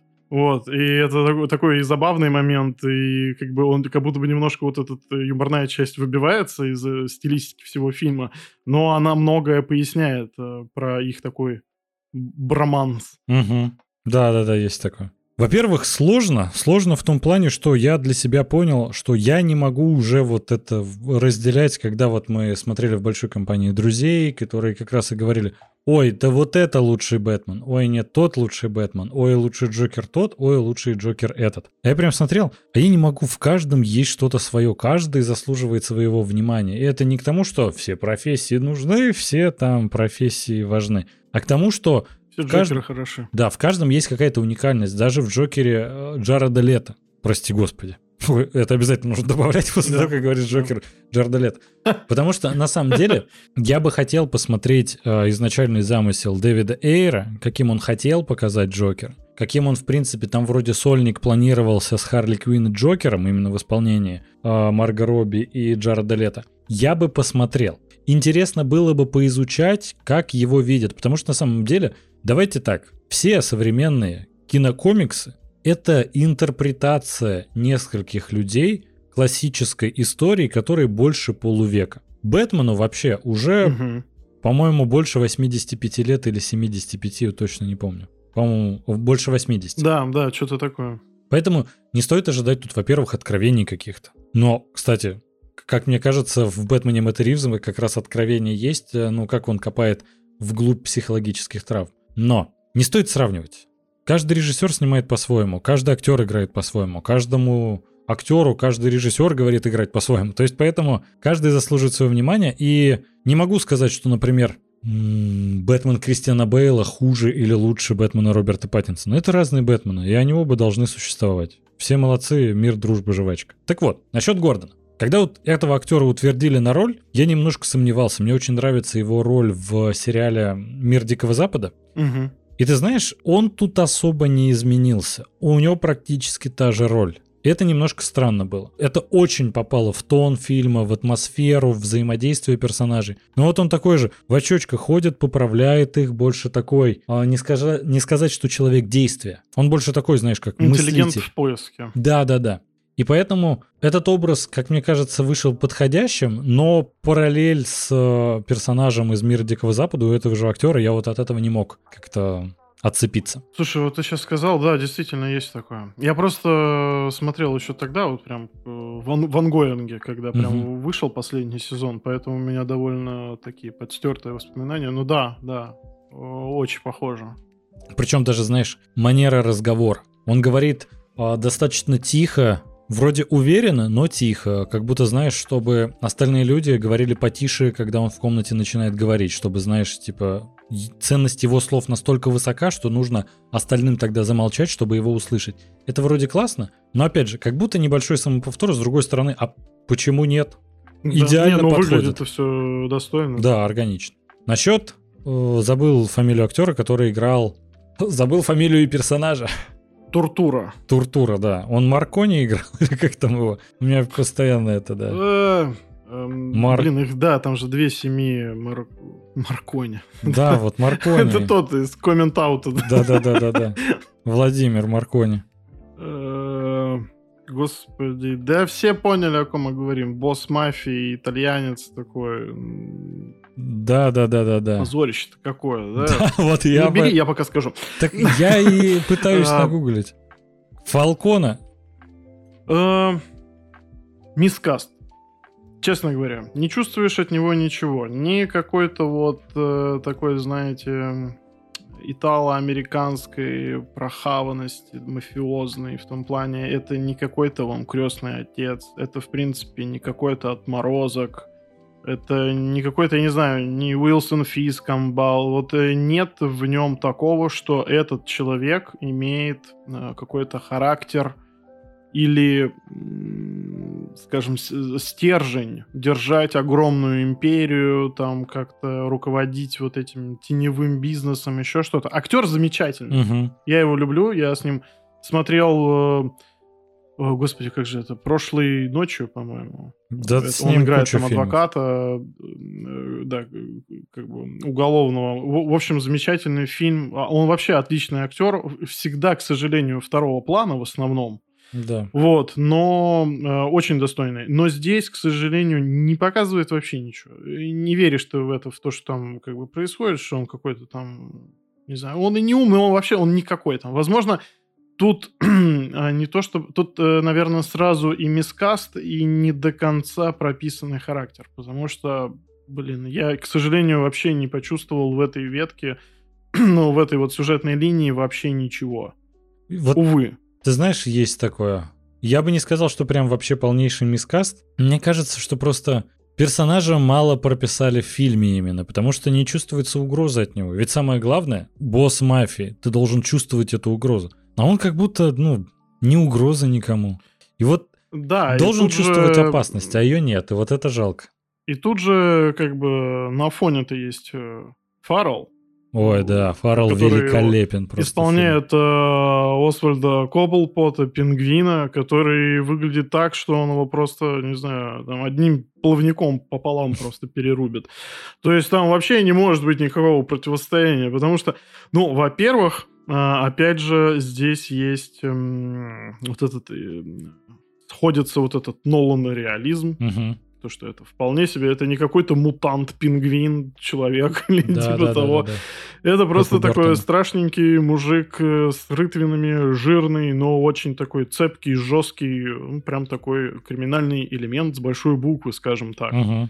А, еще плюс э, у него есть вот эти вот и прибаутки, и вообще он такой вроде как бы и очень жесткий, но э, видно, что он, в принципе, такой, так сказать, э, пусть и преступник, но довольно-таки переговороспособный. Угу. Ну, который То может есть он сдать. не неадекват какой-то. Да, да. да он... Ну, такой же, который, какой он и в комиксах, какой и в игре серии Аркхам. Прям отличное попадание 10 из 10. Да, ну в том плане, что, наверное, из всех злодеев Бэтмена он э, самый вменяемый, скажем так. И здесь это прям показано. Э, круто, что не переш... Э, понятное дело, точнее, что он не будет в ближайшем будущем фигурировать как какой-нибудь главный злодей фильма. Угу. Потому что он всегда будет скорее там э, на втором плане. Э, и это славно. Потому что я думаю, что у Коблпота именно вот такая и есть, так сказать, ну, судьба его такая. Да. Но почему да. нет? Он, потому что у того же Фаррелла получается вообще великолепно его отыгрывать. И как бы, да, были, были такие моменты, что типа, а зачем приглашать такого знаменитого актера, э, лепить на него тонну грима, и чтобы, типа, он не был похож на себя. А внезапно с таким гримом он похож на Роберта Де Ниро. Да, да, сильно. Прям в, в какие-то моменты он так глаза делает, что прям, ну, это, ты прям смотришь на него. Знаешь, как ну, он вот будет это вот все, когда отыгрывает. Обрюшем. Ну, прям вообще. Ну да, вот это вот. У, у тебя есть что добавить? Да, конечно. Во-первых, был Феррелл. Уилл Феррелл. Уилл Феррелл. Хороший актер. Во-первых, Колин Фаррелл. Господи. Ой, сегодня сумасшедший день и путаюсь в именах. Во-первых, Колин Фаррелл потрясающе справился. И ты знаешь, ну то же самое, как э, спрашивать, а зачем тогда звать Педро Паскаля на роль Мандалорца, когда он весь э, сериал ходит э, в шлеме и не показывает, что это, собственно, Педро а, Паскаль. Вот что я хотел сказать, да. А, да. Ну уж продолжай. Как я отлично считал твою мысль. Так вот, но ты знаешь, а, там же объявляли, не знаю, как сейчас, на какой стадии производства находятся эти проекты, что будут еще сериалы. Сериалы как раз посвященные а, готэмским разборкам готэмской мафии. До, это будет, как я понимаю, приквел, что происходит, в принципе, в мафии, когда там Бэтмен не э, терроризирует их постоянно, скажем так. И там, я думаю, что ключевую роль как раз будет играть Коблпот. Ну и, собственно, Колин Фаррелл. А возможно и Уилл Феррелл, кто знает. Так вот. И я думаю, для сериала а, он придумайте, раз... э, придумайте, какого злодея будет играть Уилл Феррелл. У Мэтта Ривза пишите в комментариях потом. Да, ну потому что на самом деле Пингвин кажется, что идеальный а, злодей для сериала как раз такого. Который может в сериале полностью раскрыться, который сможет как раз ты от него будешь чувствовать нереальную угрозу, потому что тут ты прям чувствуешь, что он такой э, продажненький. На него чуть надавить, он э, и мать родную сдаст. Вот э, главное самому выпутаться. Mm-hmm. И на самом деле ведь Коблпот таким всегда и был. И это, опять же, насколько Мэд Ривз хорошо чувствует персонажей. Просто понимаешь, тут нет вообще споров о том, э, вот этот персонаж хорошо вписан или нет, он похож на первоисточник или нет, потому что все как с листа, он просто молодец, сильно постарался. Вот над всякими другими версиями постоянно ходят споры там. А вот Бэйн у Нолана там вот в конце оказывается, что всю жизнь любил Талию Альгул, и вообще как бы его не интересовал никакой план мести, он просто был на побегушках. А вот там, не знаю, а, да любой другой злодей, там то, что он на самом деле картонный, у него не там мотивация, или даже сам Бэтмен, например, как у Снайдера, он там убивает всех направо и налево, это нормально. Тут даже не поднимается такой вопрос, и это классно. Мэтт Ривз в этом плане обожает Бэтмена и Первый Источник. Я предлагаю с актерами уже закончить. Мы, по-моему, всех обсудили. Кроме уж не совсем вот там третьей степени. Mm-hmm. К детективу. К детективной составляющей как раз. Потому что, знаешь, я прочитал несколько рецензий, и некоторые как раз э, недовольны этой составляющей. Недовольны в том плане то, что да, детективная составляющая тут вроде заявлена, но на самом деле в большом ее масштабе нет. И Бэтмен тут больше как дурачок на побегушках, который никак даже не пытается остановить загадочника. опередить его, делать на шаг вперед, он такой, ну, это его сейчас игра, мы должны делать, как он говорит. И в конце, если кто-то не смотрел спойлеры, он проиграет. И как будто, угу. ну, как путь героя, взросления героя, это нормально. Но вот, откровенно говоря, детективная составляющая в этом плане, ну, не лучшее звено. При условии, что, знаешь, я тут... Не согласен. Сейчас до этого дойдем. А, я, знаешь, тут недавно а, пролистал «Темного рыцаря» Нолана. И ты знаешь, я вот запомнил, что там как раз Бэтмен, он такой больше где детонатор. Больше побегать, побить кого-то, mm-hmm. покричать.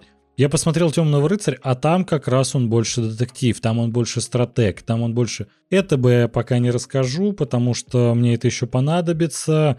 А, эту технологию мы будем так использовать. Тут а, злодей замышляет вот это, и он успевает предотвратить злодеяние. То есть как будто на самом деле у Нолана в Темном рыцаре Бэтмен может играть на опережение и соперничать с точки зрения детектива. А у Мэтта Ривза а Бэтмен больше проигрывает с точки зрения детектива. Ну, то есть тут он, как мне кажется, не оправдывает вот это звание э, величайший детектив в мире, в истории. А, ну, смотри, в этом фильме происходит такая вещь, что, грубо говоря, полиция сталкивается с таким явлением, когда они, ну, не могут самостоятельно распутать это дело. Угу. А, и они приглашают грубо говоря, фрика в костюме, чтобы он им помог. Во-первых, я понимаю, какое это для многих из них унижение. Да. а, во-вторых, для чего, собственно, они это делают? Ну, говорить о том, то, что, ну, я не знаю, он тупой, потому что не может обогнать э, какого-то маньяка, ну, слушайте, всегда есть преступление, а уже потом раскрытие этого преступления. Это можно любого следователя или детектива в реальной жизни назвать идиотом, потому что он не идет на опережение том плане, когда ловят каких-нибудь маньяков-убийц, очень редко получается пойти действительно на какое-то опережение.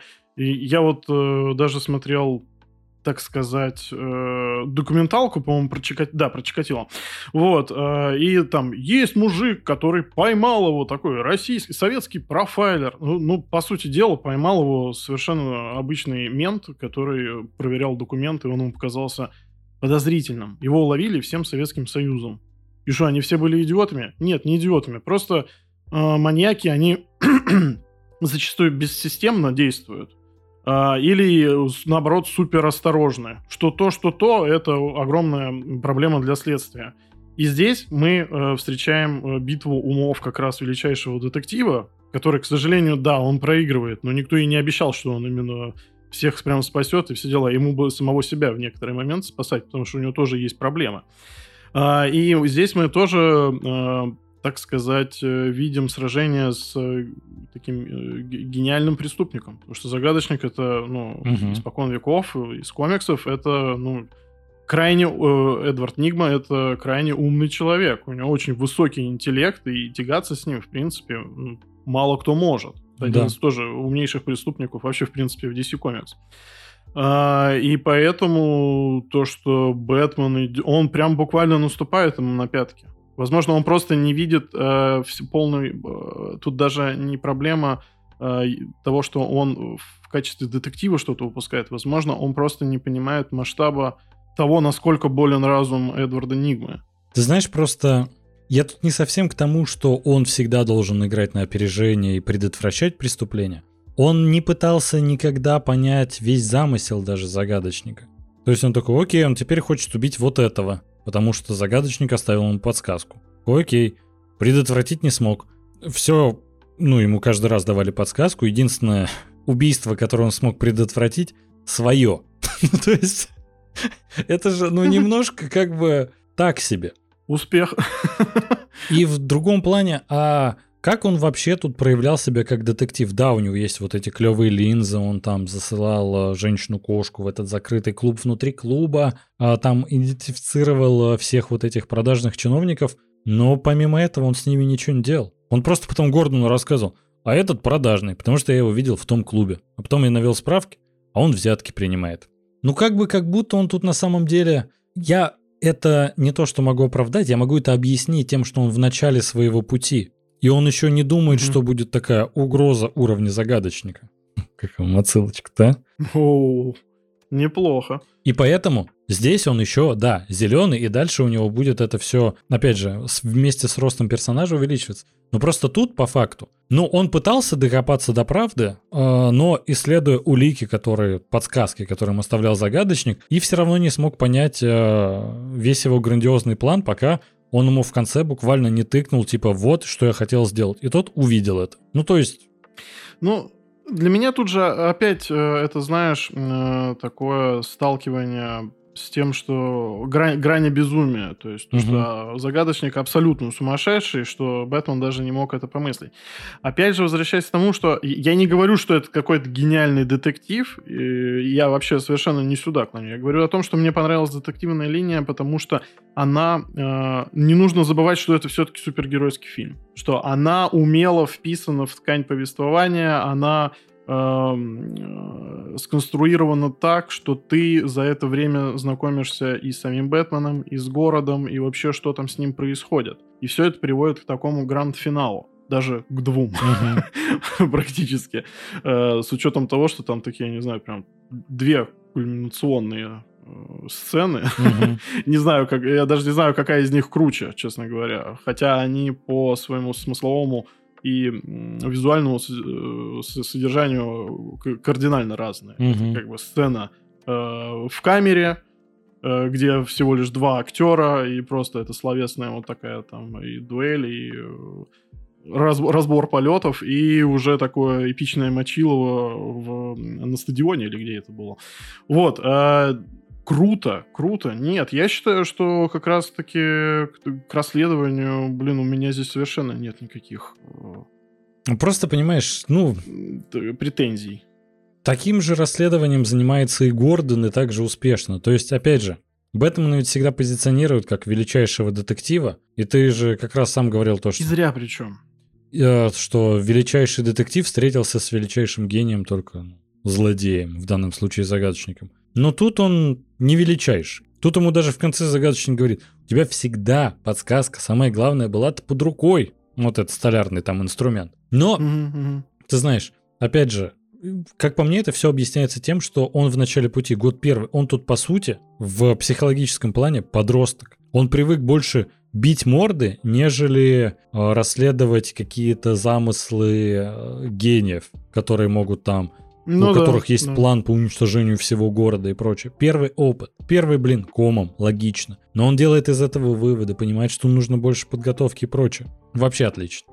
Но, давай так. Смотри, мы обсудили плюсы-минусы. Ой, плюсы-минусы. Минус-то мы не обсудили. Мы обсудили актеров, мы обсудили детективную составляющую, мы обсудили, э, чем похож, не похож с другими Бэтменами от других режиссеров. Чтобы как-то зафинализировать пока что, имеется в виду само наше отношение к фильму, э, хотя даже не так. Давай просто минусы обсудим. Вот есть ли какие-то минусы, которые ты можешь выделить? А тебе есть с чего начать? А, да. Просто я бы послушал и пока подумал. Да, потому конечно. что, честно, в таком ключе я пока прям даже не готов. У меня минус, на самом деле, то, что проект долго готовили, я его хотел увидеть побыстрее, и следующий хочу увидеть тоже поскорее. Потому что, честно, у меня претензий ноль. Я абсолютно понимаю, с какими сложностями сталкивался Мэтт Ривз. Я абсолютно понимаю, какое на нем колоссальное давление было. И на Паттинсоне, и на всех там было колоссальное давление – и как по мне, они блестяще справились. Этот фильм, ну, собрал сейчас в прокате больше 75 миллионов, 750 миллионов долларов. Жалко, что не дотянул до миллиарда. С другой стороны, верю, что сиквел смогут сделать более удачным. Верю, что еще злодеи заиграют новыми красками. Опять же, показали немножко Джокера.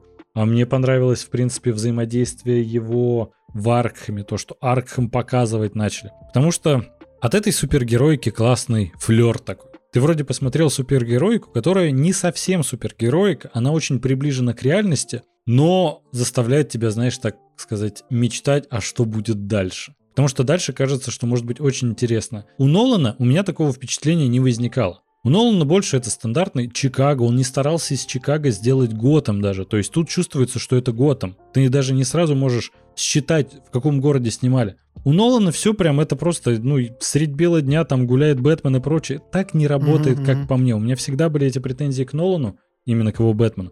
И они до сих пор остались. Мэтт Ривз для меня сейчас лучший режиссер, который снимает интересную, нестандартную супергероику. Очень бы хотелось увидеть коллаборацию с Тодом, с Тодом Филлипсом и его Джокером Хоакина Феникса. Вот. Ой, ты знаешь, э, блин, я бы не хотел. Я бы очень хотел. Мне кажется, что там как раз Потому что... очень интересно. Ну, во-первых, у них э, слишком большая разница в возрасте. Сейчас, я думаю, такой молодой Бэтмен как-то трудно бы читался рядом с Хоакином. А, не знаю, вот тут, кстати, не уверен, потому что в некоторых э, сериях комиксов как раз Джокер постарше, и это все равно интересно. Ну, плюс-минус, знаешь, они же у них не разница типа там в 30 лет, ну не в два раза. Было бы интересно посмотреть на их противоборство. Ну, бог с ним. Ты знаешь, возвращаясь к минусам, э, я такой вот думаю, да чего да зацепиться, вот прям, что мне не понравилось. Возможно, вот э, откровенного рейтинга R не хватало. Мгм. Я такой думаю, блин, вот если бы там ломались кости, там кровища там какая-нибудь там от ударов кулаком и все дела, я такой, вот это было бы круто. Потом я что-то сейчас посидел, подумал, а возможно и не было бы круто. Это фильм работает совершенно и без этого. Да. Возможно, это даже бы было лишним, чересчур жестоким и повторением вот какого-то, не знаю, Снайдера, что ли. да. Вот, э, блин, нет, вот как будто бы действительно какой-то идеальный, идеальный баланс. Ты знаешь, В общем, браво, да, блин, великолепный фильм. Э, Что я поставил на кинопоиске, если кому-то интересно, конечно, 9 из 10. отлично. Смотри, у нас тут в комментариях спрашивают. А какие у вас любимые супергерои? Marvel, DC больше любите? Вадим, давай. Ну, ты начнешь, я. Давай ты. Я вот не могу ответить, что я люблю больше Marvel или DC. Это как спросить, а какую руку ты больше любишь? Левую или правую? Как бы они обе мои, они мне... Маму или папу? Да, да, да. Это все мое родное. Я не могу тут выбирать. Какой любимый супергерой? Ну, у меня, наверное, это Бэтмен. Бэтмен, потому что... Потому что больше акцент на героя. Больше на нем самом, не на его даже поступках, на его психологии. Я думаю, этим он и подкупает. И своим, конечно, реализмом. Если не брать там всякие вот эти уже э, отдельные арки комиксов, когда там и Джокер себе срезал лицо и степлером фигачил э, потом э, через несколько лет назад и прочее. Это, конечно, все шикарно, но не очень реалистично. Но Бэтмен всегда этим и подкупал своей мрачностью и реализмом. Вот. Поэтому да, это Бэтмен. На самом деле не уверен, что прям... Давайте так. Из DC это Бэтмен. 100%. Из Marvel банально будет, если скажу Человек-паук, да. Будет банально, когда я сейчас буду отвечать. Да я вот и думал, у нас вроде одинаково. Слушай, ну а вот Ну, если э, подумать просто, какой бы фильм я с удовольствием посмотрел следующим, ну да, это про Человека-паука от Marvel и Бэтмен от DC, ну, без вариантов. Ну, Хохланд вообще великолепный. Мы просто, мы же недавно пересматривали все фильмы. Блин, он идеальный Человек-паук, вообще. Для тебя, да, для меня, опять же, это как с Бэтменами, все идеальны, не могу. Ну, Гарфилд, блин, у Гарфилда там вот э, умело вписанная трагедия, вот, конечно, тоже бы на это хотелось посмотреть. Вот это вот кусочком ты увидел э, э, в третьем пауке э, с Холландом, блин, и вообще отлично. Прям одна сцена, где он ловит МД, такой Мгм. сердечко прям колет. Великолепно. А по поводу того, э, любимый, действительно в DC это Бэтмен, да, потому что, ну, опять же, у нас, я думаю, это во многом все корни уходят в детство, потому что мы смотрели мультсериалы Бэтмена и Человека-паука. Мгм. Вот, э, они, а- они уже вот вписаны в нас, поэтому сложно от этого как-то отречься. А, Из э, DC, ну, наверное, можно считать, что еще Доктор Манхэттен. Я обожаю его историю о том, как э, человек становится сверхчеловеком, а потом становится уже просто сверх, потому Мгм. что человеческое в нем отмирает, то, что он перестает чувствовать свою связь с человечеством. Это, знаешь, Андрюх, у тебя как м, любимая тема с э, андроидами? Да, да, да. Э, История Пиноккио, которые э, из робота, из какого-то неживого существа хотят стать живым существом, любимая тема.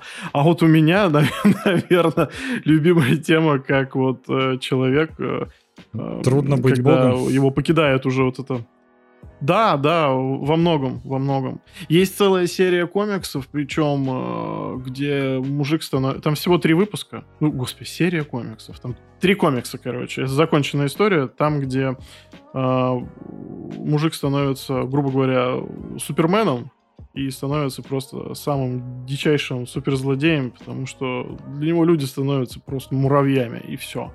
Не помню, как он точно называется. Если кому-то будет интересно, пишите в комментариях, я обязательно вам скину. Очень жестокий комикс, очень. Ты знаешь, я вот сейчас думаю, как много наш выбор о нас рассказывает. У меня попытка стать человеком. У тебя проблема трудно, трудно быть богом. Ну. Ой, я даже не задумывался, что это так много о нас расскажет. Тут комментарий появился.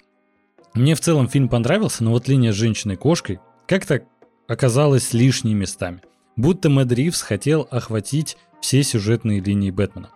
Ты знаешь, а, и да, и нет. Просто, как мне кажется, нужно вводить женщину-кошку не в один фильм, а нужно постоянно, чтобы она была на фоне, так как это происходит в комиксах. Грубо говоря, Угу, а, угу. Вот Нолан такой в третьей части. Вот встретил э, Брюс Уэйн женщину-кошку. Вот уехали они жить счастливо и поженились. И, и жили они долго и счастливо. Ну, в комиксах-то не так, да и в жизни это так редко бывает.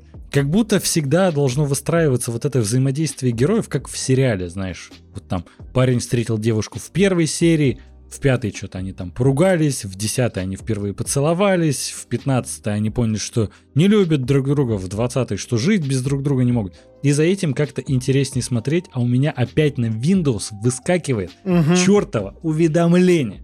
Господи, как я ненавижу винду. Это опять из серии «Как это много о нас говорит», да? Да. Ну так вот, и поэтому, как мне кажется, хорошо, что здесь уже ввел э, Мэтт женщину-кошку. Хорошо, что у них тут нет вот этой прям такой зрелой любовной линии. Хорошо, что они в конце разъезжаются. Хотел бы увидеть ее камео в сериалах, в следующих фильмах, и потом, чтобы она вернулась основательно и прочее. Чтобы было развитие их отношений. Вот. А ты как думаешь, Вадим?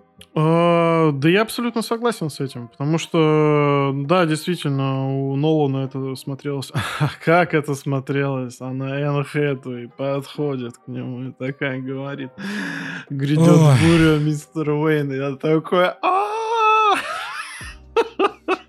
я не могу с тобой ничего сделать. Это, это, это прекрасная сцена. Энн Хэтуэй там вообще богиня.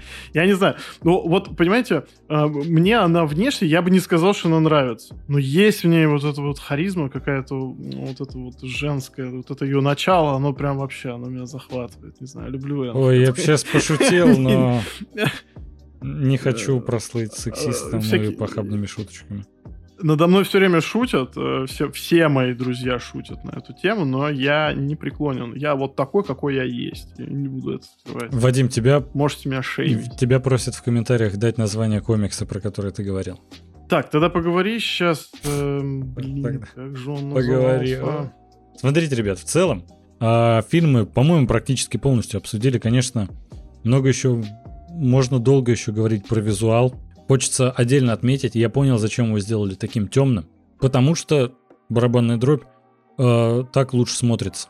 На самом деле просто качество может быть не идеальным, если повышать яркость. Он такой мутный, ой, такой мутный, он такой темный, чтобы как раз как из пелены тьмы выходил Бэтмен, это создавало такое впечатление. И, как по мне, это хорошо работает. Я даже посмотрел, в день премьеры на канале HBO Max, на YouTube-канале HBO Max, выложили фрагмент, начальную открывающую сцену на 10 минут, где как раз Бэтмен встречает э, вот этих гопников в метро, которые, как мы поняли, фанаты Джокера.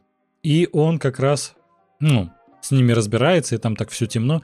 Я смотрю эту сцену на YouTube-канале, специально повысил яркость. И я вижу все пиксели, все квадраты, все изображение бьется. Я думаю, как раз Мэтт Ривз хотел ее сделать настолько мрачной и темной, чтобы незаметно было и графон, и прочее, и выглядит так на самом деле сочнее. Вот что я понял. Опять же, технология LED-экранов, которую Джон Фавро, по-моему, уже запатентовал, применяли и на съемках этого фильма, и вам еще небольшой, ну не то чтобы спойлер, но в Торе четвертом, трейлер которого недавно вышел, можете посмотреть его в нашем телеграм-канале, в группе ВКонтакте и так далее, а, там как раз тоже применяется эта технология. Она шикарная, она дает сразу естественный свет, и не видно никаких э, графических склеек и прочее. Актерам лучше.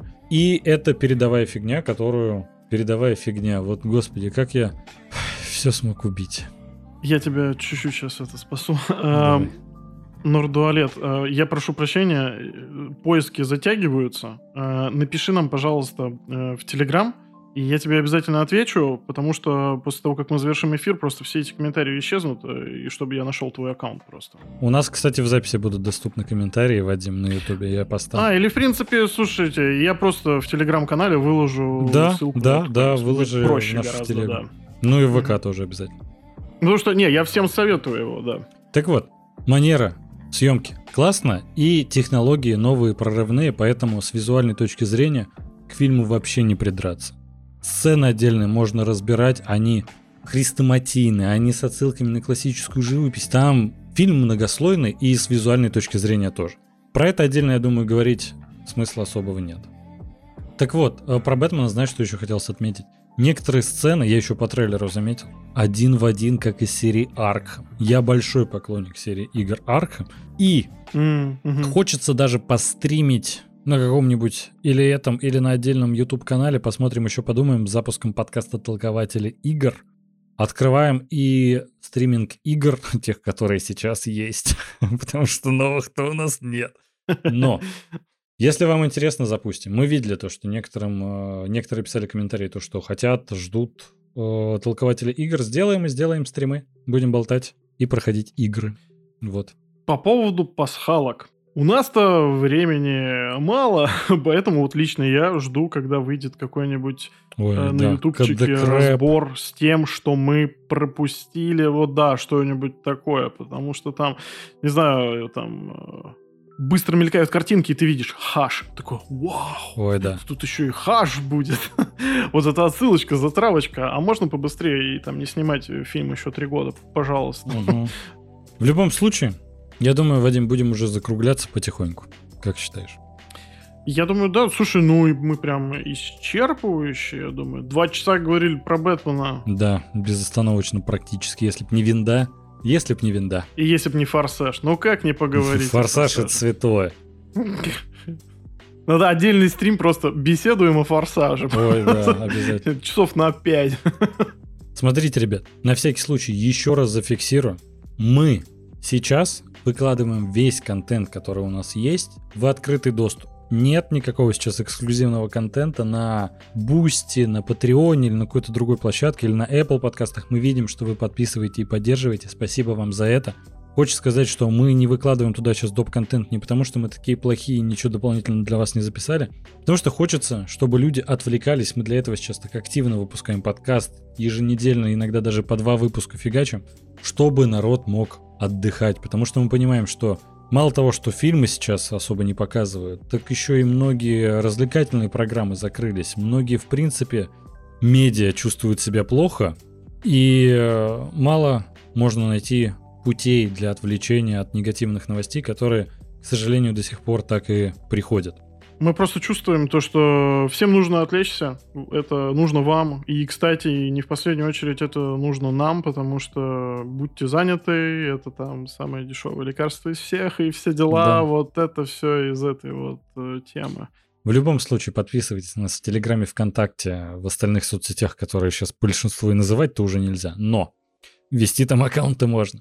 В Телеграме мы попробуем практически ежедневно записывать кружочки, иногда даже по несколько штук в день, чтобы было там более живое общение, обсуждать с вами там. У нас там есть уютный чатик, в котором мы постоянно поддерживаем общение. Присоединяйтесь, все ссылочки есть в описании. Если хотите поддержать подкаст и вам нравится то, что мы делаем, Boosty, ссылочки опять же есть в описании или на Apple подкастах подписочку можно оформить. Вот. Ну а с вами были толкователи, спецэпизод про Бэтмена долгожданного. Увидимся в следующих эфирах. Бэтстрим закончен. Все, всем пока. Всем пока, ребят.